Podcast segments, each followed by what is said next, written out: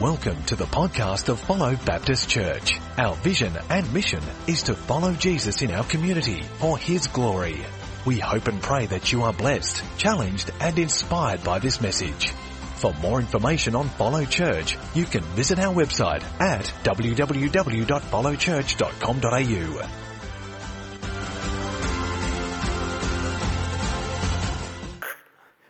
both ways. You've got to love that. And then he cracked my back, three places up the top, uh, in the middle, and down low. And then he got me to, he worked on my shoulder a little bit. And then he got me to sit on a, a seat. And once again, he cracked my neck a couple of times. And then he got out the little clicker on my collarbone. He went click, click, click, and then click, click, click on the other one. And he got me to stand up. And the exercise I'd done when I first got there, he got me to repeat it. And this time I could lift both of my arms above my head, whereas before only my right one could go to about there. And so after about seven or eight minutes, I was like a new man. Um, the health check was complete and I felt much better. And before I left, I, I stood before him and I said to him, How can you tell just by looking at me with my shirt on what's actually going on with my body? And so he explained to me that uh, he looked at the position of my shoulder and when I went to do the movement, he could see how it moved. And from that simple observation, he could diagnose what the issue was.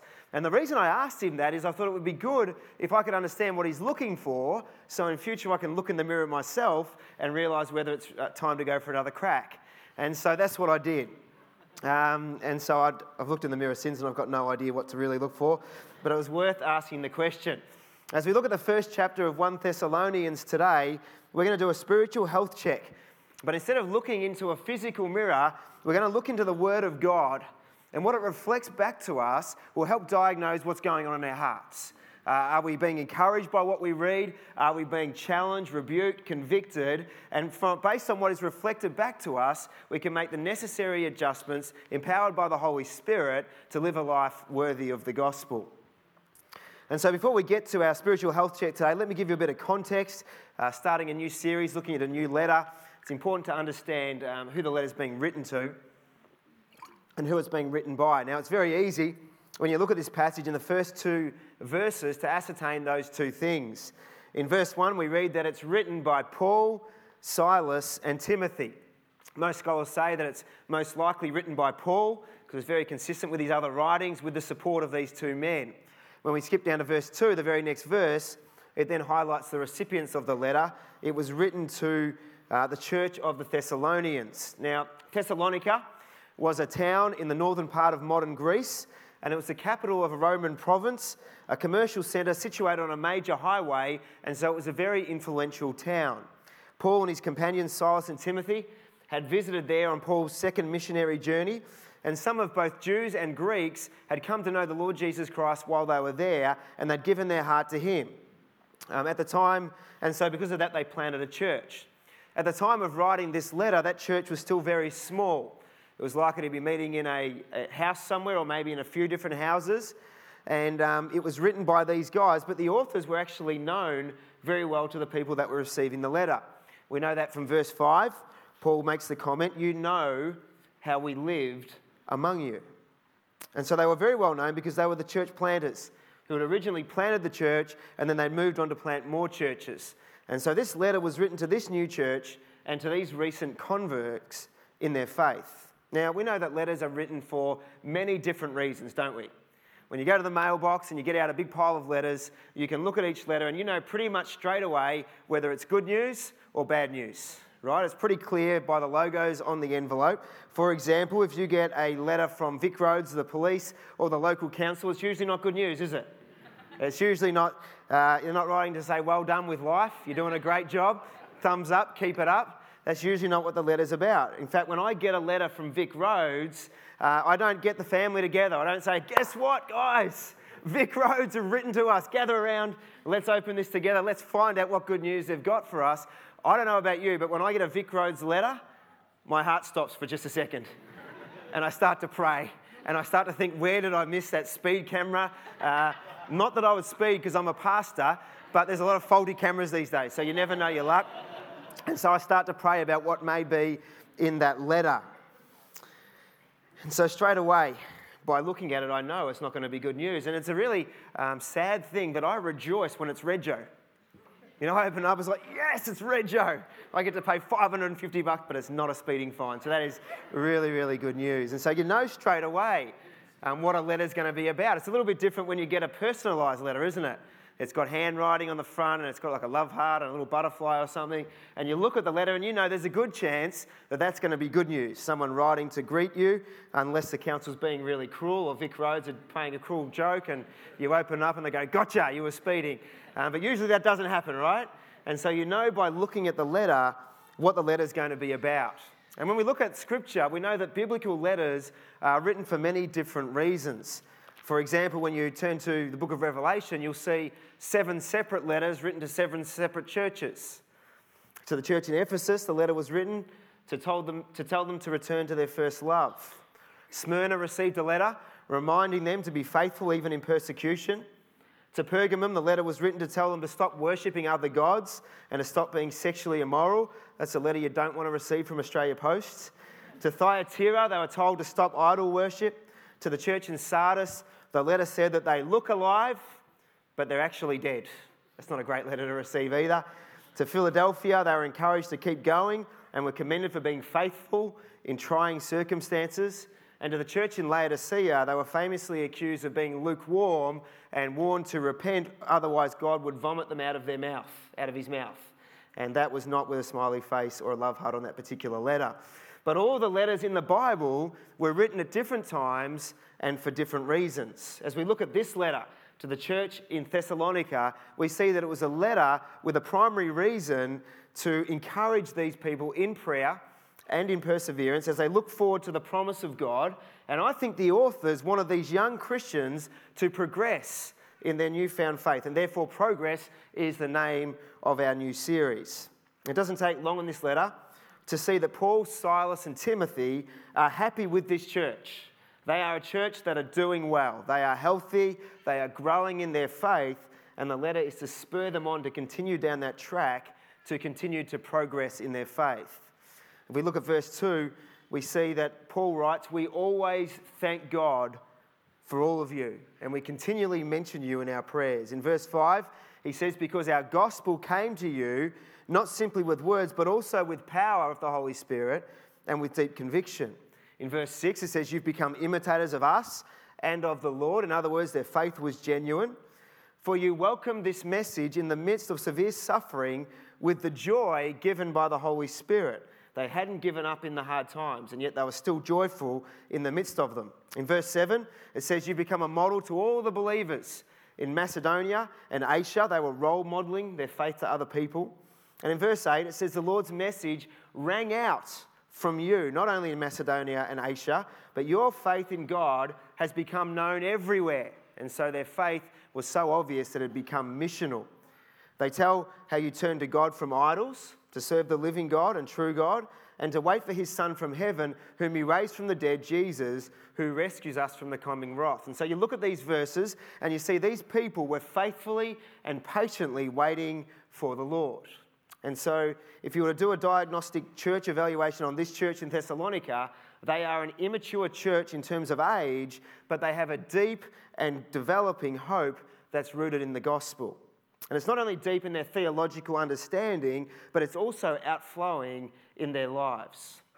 This morning, we want to focus in on verse 3, which highlights three things that demonstrate they are living out the gospel in their lives and it's articulated in three simple but beautiful statements. Now, I need to warn you before we read these out that these statements are very simple, but they're by no means easy to live.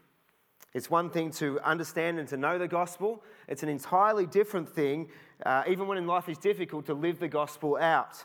And in verse 5, it highlights that the only way these guys were living out the gospel is because the Holy Spirit had encountered their life and was empowering them to live for Christ even in their circumstances. But the truth is, we don't naturally gravitate to these through statements. You and I, like the church in Thessalonica, desperately need the Holy Spirit every day. We need to be filled over and over again, filled afresh by the power of the Holy Spirit to represent Christ in this way. And so today we're going to do a faith, hope, and love health check. Paul was, if Paul was here today, evaluating follow, I wonder how we would stack up in this health check. And so we're going to look at verse 3, and it will give us some things to consider this morning. Verse 3 We remember before our God and Father, first of all, your work produced by faith, secondly, your labour prompted by love, and thirdly, your endurance inspired by hope in our Lord Jesus Christ. Three areas we're going to look at. The first one is their work produced by faith. Now, true faith is always something that's accompanied by works. Truth, faith, and works always go together. The book of James is one of my favourite books in the Bible because it's immensely practical for us. But it would be fair to say that over the years, it's also been a very controversial book uh, because of what James teaches on the subject of faith. In James 2, he says famously that faith without works is dead. Faith without works is dead. This book is so controversial that some famous scholars and theologians have actually rejected it altogether. Uh, Martin Luther was an iconic and influential figure in the Protestant Reformation, and he passionately embraced Paul's teaching on justification by faith alone. And that's a great thing to grab hold of. It's an important part of the Christian faith, and it's a good thing to do, and it's one of his great contributions to Reformed theology. But because he was so um, caught up on that and so consumed by that, he struggled to accept the book of James as a legitimate part of the canon of Scripture, and he relegated the book of James to secondary status. In other words, you know, it's got some good things to say, but when you stack it up to other letters, like the letter to the Romans, he saw it as something that was inferior and it wasn't as theologically sound as the book of Romans. Um, he called it the epistle of straw. In other words, it was worth tearing out and burning in the fire. And so he didn't hold in high regard James' book at all. Now, it's difficult to argue with a theological giant. Uh, here's Luke Williams in 2017 with a, a fairly meagre Bible college degree. And then you've got Martin Luther, one of the greatest fathers of the faith we've ever seen, a guy that wrote many uh, volumes of work that have influenced our faith in profound ways. And so, if you stack up Luther and Williams today, um, who would be smarter? Please don't answer that question. Um, but I will give you a hint it's not me.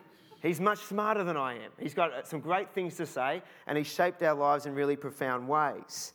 But I've got to say that I disagree with Luther on this point about James. And I think it's an unbalanced view, and I think that he underestimates the contribution that James makes to a more balanced view of faith and grace. For example, the Apostle Paul, who actually wrote the book of Romans, obviously preached grace but he also lived a life of works. And so, what James is saying is that any faith that is actually true faith is always active, it always outflows in our life. For these people Paul was writing to in Thessalonica, their work is produced by faith. The works produced by faith. They're not trying to earn faith by their works, but they have put their faith in Jesus and now it's producing works. And it's important that we get the order right. Because if we get the order wrong and our works are trying to earn a relationship with God, that's not even the gospel. And so it's incredibly important that we get the order right. Our works always flow from our faith in Christ. It's not work that produces faith, it's faith that produces works. And so, once again, we see the faith of these people in this church is deeply rooted in a proper understanding of the gospel. I've got to say, I'm staggered by how many Christians, even Christians who have been believers for decades, still seem to live their faith like they're accepted merely by what they do. We're not accepted by what we do. We can never make ourselves righteous. We can never earn a relationship with God. All of us fall short of the glory of God, and our only hope for salvation is putting our faith in Jesus. Because people try to earn a relationship with God, you often see people who serve year after year, but there's no joy attached to it because what they do is simply from a sense of duty or obligation designed to earn relationship with God rather than flowing from a relationship with God, and that's not the gospel. In fact, the exact opposite is what sets Christianity apart from every other world religion. We don't have to pray on a prayer mat five times a day at certain times. We don't have to knock on a certain amount of doors to try and earn our way to God. We don't have to meditate in a certain way. We don't have to do anything to earn a relationship with God apart from faith because our God's the only God who came down and did the work for us. Jesus didn't come to be served, but he came to serve and to give his life as a ransom for many. That ransom, his death and resurrection, is what opened up the possibility for each of us to have relationship with him. And so when we accept what Christ has done, for us. We should be so gripped by that, so overawed by His goodness, that the only appropriate response would be to lay our lives down for Him and for others as an act of gratitude and worship, and to do it with great joy, serving the one who has given everything for us and made it possible for us to be saved. And when you understand that, when you're gripped by that truth, what a privilege it is to serve God, that God has given everything for us. William Booth, the famous founder of the Salvation Army, and this will be dear to Paul and Jen's hearts as ex salvos, he says faith and work should travel side by side, step answering to step, like the legs of men walking. First faith, and then works, then faith again, and then works again until they can scarcely distinguish which is the one and which is the other. So, what he's saying is faith and works work like this. First, it's faith in Christ, and then we're so gripped by his love for us that we want to serve him, and so it's works. Faith, works, faith, works, faith, works, faith, works. That's the Christian journey. That's what God calls us to to be loved by him and to love others. It's an incredibly exciting calling on each of our lives as we look at these people, the first thing that Paul commends them for is that their faith produced works. And I want to encourage you today that our faith should produce works as well. The second thing he says is that their labor was prompted by love. Now, the word labor is not, you know, a sexy word. It's the Greek word kopos, and it means trouble, weariness, sweat, blood, hard toil. He says, Your labor, your hard work is prompted by love. Last Sunday after church, we went to the footy to watch St Kilda versus Richmond at the MCG. Don't want to talk about it. but I drove in with Dad and we took Lenny and uh, we went to meet up with my brother and his, Lenny's cousins at the footy. And most of you would know, but some of you may not, that Lenny, our son, was diagnosed with type 1 diabetes a year ago at Easter.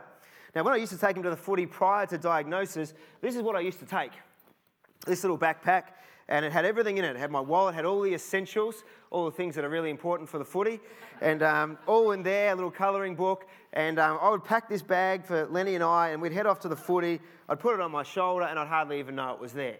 And so that was what it was like um, pre diagnosis. Post diagnosis, this is what we take to the footy uh, our little Spider Man case. And it's full of all of his stuff. And so if I open it up, I'll show you what I take to the footy now uh, for Lenny when we go to watch St Kilda. Inside this case, you'll find all the essentials. You'll find his jacket. You'll find his scarf. Isn't that cute? you'll find games, because St Kilda games don't get boring, but just in case they did, um, like last week's one did, um, we take games, we take pencil cases, colouring books. I then take his lunchbox with all of his snacks and food. Um, I take the scales because we've got to measure all of his food and, and work out how many carbs are in each mouthful that he eats. So we've got to weigh it on the scales to try and work that out. Um, we take his finger prick bag, and inside here it's got his finger pricker, and it's got his little blood tester, and his strips, and um, jelly beans if he's too low. And so we pack all this stuff in, and then we get ourselves ready for the footy, and then we sort of, you know, zip it all up here, and we head off to the footy. And so last week we went to East Malvern Station and we jumped on the train and we took the train into Richmond and from there we walked to the MCG and it's a couple of k's, it's over bridges and it's a, it's a fairly decent walk and there were 75,000 people there so it was you know shoulder to shoulder and I hold Lenny's hand in one hand and then I hold the case in the other and it's got a handle on it which is really awesome for a four-year-old. If you're anything above four it doesn't work and you keep smashing it into your ankles as I worked out last week and you're rammed up against people and so I just put that useless handle down I grabbed the other handle and we carried it all the way to the MCG and it's a pretty good workout there's a bit of stuff in here and so a few times I had to stop and Lenny go over this side and then swap hands and walk for a little while here. And why would I need a gym membership when I can just take this to the footy each weekend? It's a really great workout. But let me tell you, by the end of the day, I was pretty exhausted. It was a lot of work, it was a lot of labour. It was labour intensive. And to be honest, labor, uh, Lenny's whole life is labour intensive. His finger has to be pricked at least 10 times a day. Every single mouthful of food needs to be measured to determine how many carbs it has. It has to be entered into his pump prior to eating. He needs to have emergency plans for kinder and school. We've not had a single night of uninterrupted sleep since he was diagnosed. It's a lot of labour, it's a lot of work. But if we had a time machine and we could go back five years ago and God would show us what was to come and say, hey, you've got a choice. That's how much labour is going to be involved with Lenny. What do you choose? Do you want to go ahead with having your son before he finishes the sentence? We would be saying absolutely in a heartbeat. It's a lot of labour, but it's a labour of love. Never ever wake up in the morning going, oh, I've got to look after Lenny today. Oh, gee, I'm on the roster today. I better make sure I prick his finger and get some food for him, and make sure he's not too high. Oh, gee, I wish I didn't have to do this. Never once has that ever entered our minds because it's a lot of labour, but it's a labour of love.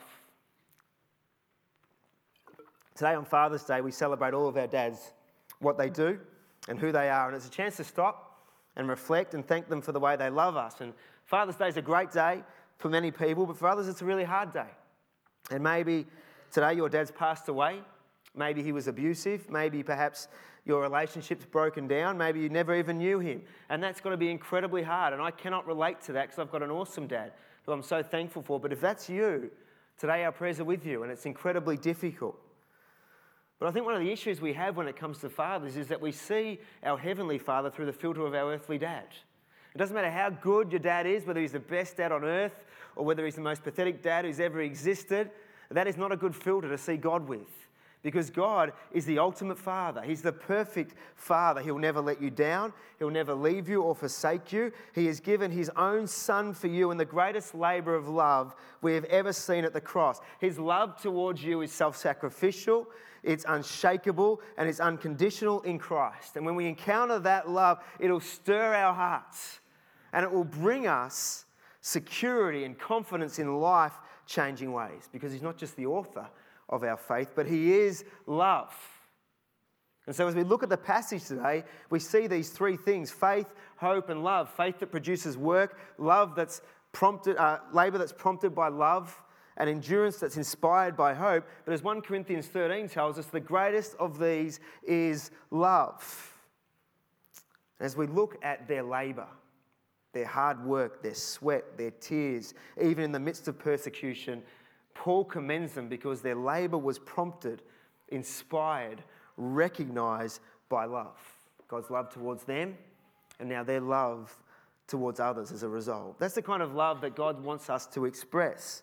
As much as we love our dads and our family and our friends, our love for Christ should be the number one love of our life. And when it is, it will help us to love people better than we would have if we didn't know Christ. He helps us to be the people that we're designed to be. And when we love that way, it's obvious to the world around us. It's obvious to everyone who meets us that there's something different about us. In verse 8, that was definitely true for these people. It says their faith is known to everyone. It's just obvious that love is radiating from all that they do, but more importantly, from who they are. You know the old saying that self recommendation is no recommendation? Well, that's really true, but these people before they even had a chance to recommend themselves, everyone else around them was raving about them, reporting back to Paul all that they'd done. If you look at verse 8, it says, Therefore, we do not to say, need to say anything about it. For they themselves, he's referring to their local community, Macedonia and Asia, they observe these people and they have reported back what kind of reception you gave us. They tell us how you turned to God from idols to serve the living and true God and to wait for his Son from heaven whom he raised from the dead, Jesus, who rescues us from the coming wrath. I've been so encouraged recently, face to face with people and on social media, to hear reports about us coming back to us. Just this week, I met up with the mayor of the local area and we were talking about our church property and had a meeting with him. And um, I said to him, Brett, you know our heart for the community. And he says, I do, I know. Uh, just the other day, a lady at the council did a big presentation on the food van. I didn't even know it was happening. He did a, she did a whole presentation on the food van. He said, I was blown away by the work you guys are doing and by the impact you're having. As I get on social media, I've seen comments on the work we've done with starter packs. I've been seeing people raving about the Blessed Collective food van. I've seen them mentioning our work at Officer Secondary College. And it's great to be recommended for what we do, but the greatest comments have been the ones that reflect who we are. They're the ones that really warm my heart. People have said that we're beautiful people. I think they were mainly referring to me, but uh, by extension, you as well. They said that we're people that are full of love and compassion. One guy said, I don't think I'd still be alive if it wasn't for these people. Others have said that they're patient and kind. And really, they're just expressing what they are seeing. And what they are seeing is Christ in us. And it's Him who prompts our labour through love. A couple of weeks ago, we were at a conference, Dave and, and I, with Geneva Push, a church planting network, and the guy that was speaking was talking about the difference between being an input person and an output person. An input person and an output person. An input person is someone who focuses on the input, but an output person is more f- focused and concerned about the end result. Let me explain the difference with a personal and a practical example. At the food van each week, we work with a lot of volunteers. And when I go to set up at Burke Park at four o'clock on a Tuesday or a Thursday, as soon as I open the truck doors, I can tell you immediately whether the last person who packed the tra- truck was an input or an output person. Straight away, I can tell you. An input person is someone who will fulfill the roster. They will tick the box, they will do their duty. At the end of the night, they're like cold and miserable. It's like, come on, let's just get out of here. And from about five meters away, they just chuck everything in the truck and, and it's just shattered everywhere in there and, and it's just a big mess. And so, as soon as I open the doors, I can tell you whether it was an input person or an output person. If it was an input person, I will know because the $1,200 barbecue was on its side, smashed on the ground with the seats off uh, with the legs off it. And, and, I'll tell you that the clothes rack hasn't been secured, so there's clothes absolutely everywhere. Uh, the tubs aren't back and they're clearly labelled spots. The ones from up the top haven't been strapped in, so they're smashed all over the ground.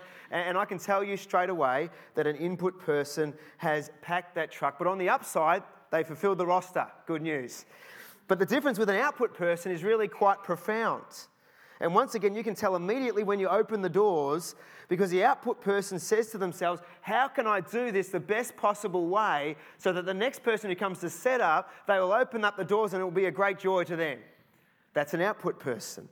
As soon as I open the door, I can tell you the difference. The barbecue's firmly strapped in, the tubs have been strapped up top, the clothes rack's been secured, everything's ready to go, and I just saved 20 minutes. And I say, Thank you, Lord, for output people. There's a big difference between input and output. And the difference is this that the output person doesn't just see it as labour, they see it as a labour prompted by love. A lot of people want to love as long as there's no labour involved. A lot of people want to love as long as it's easy, because for many people, love is nothing more than an ideal. A lot of people say, I want to serve at the van, and they come down one week and they go, Oh, it's a bit cold down here. Uh, no, I don't think I'll continue with the van anymore. It's just too hard. And we know it's hard because the homeless people who don't have a house to go to and a, a, a you know, and comfy doona and a warm bed and all that, that's why we're there. we're to help those people who struggle with it on the streets every day. And so we know that it's hard. But a lot of people want to love because it sounds nice and they'll feel good as long as it's not hard or as long as it doesn't involve labour. But we know that love comes from God. We know that God is love. And when you look at the cross of Jesus Christ, when you fix your eyes on Jesus dying on the cross in your place, it won't take long to realize that love is more than an airy, fairy, fuzzy, warm feeling, but it actually takes action. On the cross, we see Jesus there hanging in our place. And I'm so grateful that he didn't just think nice thoughts about me. I'm so grateful that he followed through to the cross. I'm so grateful he didn't get there and go, hang on, this is more difficult than I expected. Quick, get the nails out, I'm coming down, someone else can do it. I'm so glad Jesus didn't love like that. Jesus loved sacrificially, it was a labor for love. He endured the cross, fixing his eyes on what the future held for you and me. So grateful that He loved us that way. And as I reflect on His incredible love, when I labor, I want to reflect His heart. And so my labor, I want it to be prompted not by obligation, I want it to be prompted by love. And so when I come to serve, I'm not moping in. On the roster again. I was on two weeks ago, that's twice this month. Oh, I guess I'll do it. Yeah, welcome, come in. I'm just going to mope around. I'm not happy about it. All this serving. I'm worn out, I'm tired. Oh, don't you know what I've been doing? I'm not going to mope in around. It's not labour, it's a labour of love. It might be cold and miserable at the van. I might be tired and grumpy on a Sunday morning at church, but I'm going to come in and I encourage you too as well to come in ready to go, not because I feel like it, but because I understand who I'm serving. I'm going to labour with love, not because we're on a roster, but because Jesus first loved us. And so the attitude is completely changed. I'm not thinking input, I'm thinking output. And so I want today in church to be the best day we've ever had here in church. I pray and hope that the worship is something that is worthy and fitting for the King. I hope today that our visitors are welcome, that no one will be sitting by themselves at the end of this service thinking, no one's going to talk to me. I pray that they would feel the love of Christ. My prayer is that every person today would be encouraged and built up in their faith, that you would leave this place closer to Jesus than when you came. I pray that every visitor at the food van would be loved perhaps like they've never been loved before. I pray that every volunteer, whether they're a Christian or not a Christian, I pray that it would be the most positive volunteering experience of their life. Why? Because I want our labour to be a labour that reflects Christ's love, because when people see that, they'll be attracted to Him working through us. And so let me say something that's very risky today. If you are serving in this church and you hate it, if you're serving in this church because you're obligated, because you feel pressure to be on a roster, can I plead with you for the sake of the gospel, for the sake of the king that you serve, for the sake of yourself, for the sake of those that you supposedly serve, to no longer serve in that way? Can I plead with you to instead go back to the Word of God, to go back to prayer, to once again encounter the love of Christ at the cross to the point that you are so overwhelmed that it can't but help but flow out from you? And when you get to that point where you've had a fresh revelation of what Christ has done, then come back and serve from that love. That your labor would be prompted by love. Colossians 3:23 says whatever you do, work at it with just a little part of your heart. Only 3 people understood that. You need to learn your Bibles more. whatever you do, work at it with all your heart as working for the Lord, not for human masters, since you know that you will receive an inheritance from the Lord as a reward. It is the Lord Christ you are serving. That's a humble thought, isn't it? I'm not down serving at the food van because Pastor Luke said I should, or because someone on the kitchen wanted me to join the roster. No, no, you're serving Christ. He's here today. And if you could see him standing right in front of you, how would that influence the way you serve? I reckon there'd be a lot more joy. Not that there isn't. You guys are a very joyful bunch of people, but it's a good reminder, isn't it? As we're doing a health check to examine our heart and see is our faith producing works and is our labour prompted by love? Don't be an input person, be an output person. Don't just labour, but labour prompted by love. And so their faith produced works, their labour was prompted by love, and finally their endurance was inspired by hope. A couple of years ago, I did the run for the kids. It was a 15 and a half K run a young guy we knew um, was struggling in his health. He passed away sadly, but we went there to support the family and to raise awareness for the condition he was struggling with. And it'd be fair to say that I got off to a fast start that day. I didn't really pace myself very well, and so I was passing people in the hundreds, feeling pretty good about it, only for many of them to pass me later in the race, which was a little bit embarrassing. But we went through the tunnel, Domain Tunnel. We went over the Bolte Bridge, and a few people said, gee, it must be a beautiful view up on the Bolte Bridge. And I said, I wouldn't have a clue, I don't remember it. I could be running through the Garden of Eden. I wouldn't enjoy it if it accompanied with running. You know, running, let me just clear it up. There's no such thing as a fun run. That is just an absolute oxymoron. If you want fun, don't run. Uh, they go, they rhyme, but they don't belong in the same sentence. And so don't stuff up your day running, just walk and enjoy the view. And I wish I had of that day. But I went on this run, and I remember at the 13K mark, I had blisters on top of blisters on my toes. They were rubbing together. I've got pretty mongy sort of toes. And so they were rubbing together like this. And I got to the first aid guy, and I quickly whipped off my shoes and socks, and I put band aids around all my toes. And then I kept running. I wanted to finish this 15 and a half Ks. And I remember that last two Ks, um, I tell you, it felt like eternity, but not in the good sense. I was running along and I thought I must be on a treadmill because I, I just don't seem to be getting anywhere. I, I can't see the finish line and I'm really feeling like giving up. And just as I was about to give up in the distance around a corner, I saw the finish line. And I was inspired by hope that this is one day going to finish. Maybe not today, but one day I will get there. And so I kept going, I kept running because I'd seen the finish line. I was inspired by hope. And when I got to the final 300 metres, let me tell you, I sprinted.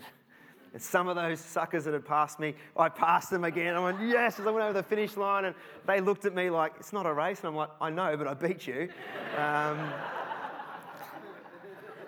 But the only reason I could sprint when I thought that I'd hit the wall 2Ks earlier is because I saw the finish line.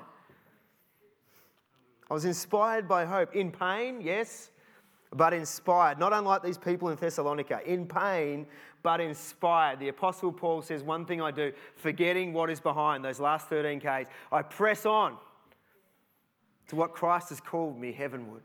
The prize that He's called for me to receive. I press on towards the end goal. Verse 6 of this passage, it says, You became imitators of us and of the Lord for you welcomed the message in the midst of severe suffering with the joy given by the Holy Spirit.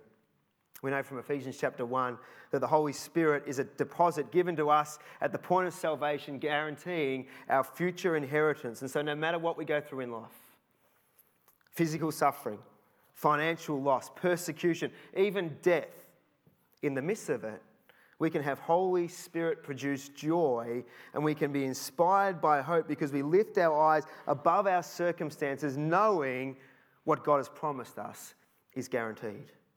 That's the power of the gospel. This is a life that God has purchased for us with His own blood. life where our work is produced by faith, our labour is prompted by love, and our endurance is inspired by hope as we joyfully wait for Jesus' return. Today, I want you to hold up God's word as a mirror in these three areas of your life. And as it reflects back to you, I encourage you to consider your life, to do a faith, hope, and love spiritual health check, and to allow the Holy Spirit to convict, to rebuke, to encourage, and to inspire you to live a life worthy of the gospel of Jesus Christ. Let's bow our heads and we're going to pray. Look, God, we are just so grateful to you, and we remember today profoundly on Father's Day the sacrifice you made by sending your Son to die on the cross for us. Lord, we are eternally grateful that our sins can be forgiven, that we can be in relationship with you, not only in this life through all of our circumstances, but for all eternity. Lord, what a joy that is. And from that revelation of what you've done for us, Lord, I pray that our work would be produced by faith. Lord, I pray that our labour would be prompted by love. And finally, Lord, I trust that our endurance would be inspired by hope. Lord, fill us afresh today with your Holy Spirit. Help us to live for you in every area of our lives, that we would bring honour and glory to your name, and that we would have an impact in the lives of people in our community and beyond. We, this is our heart's desire, Lord. We pray it with all of our hearts today, and we pray it in Jesus' precious name. Amen.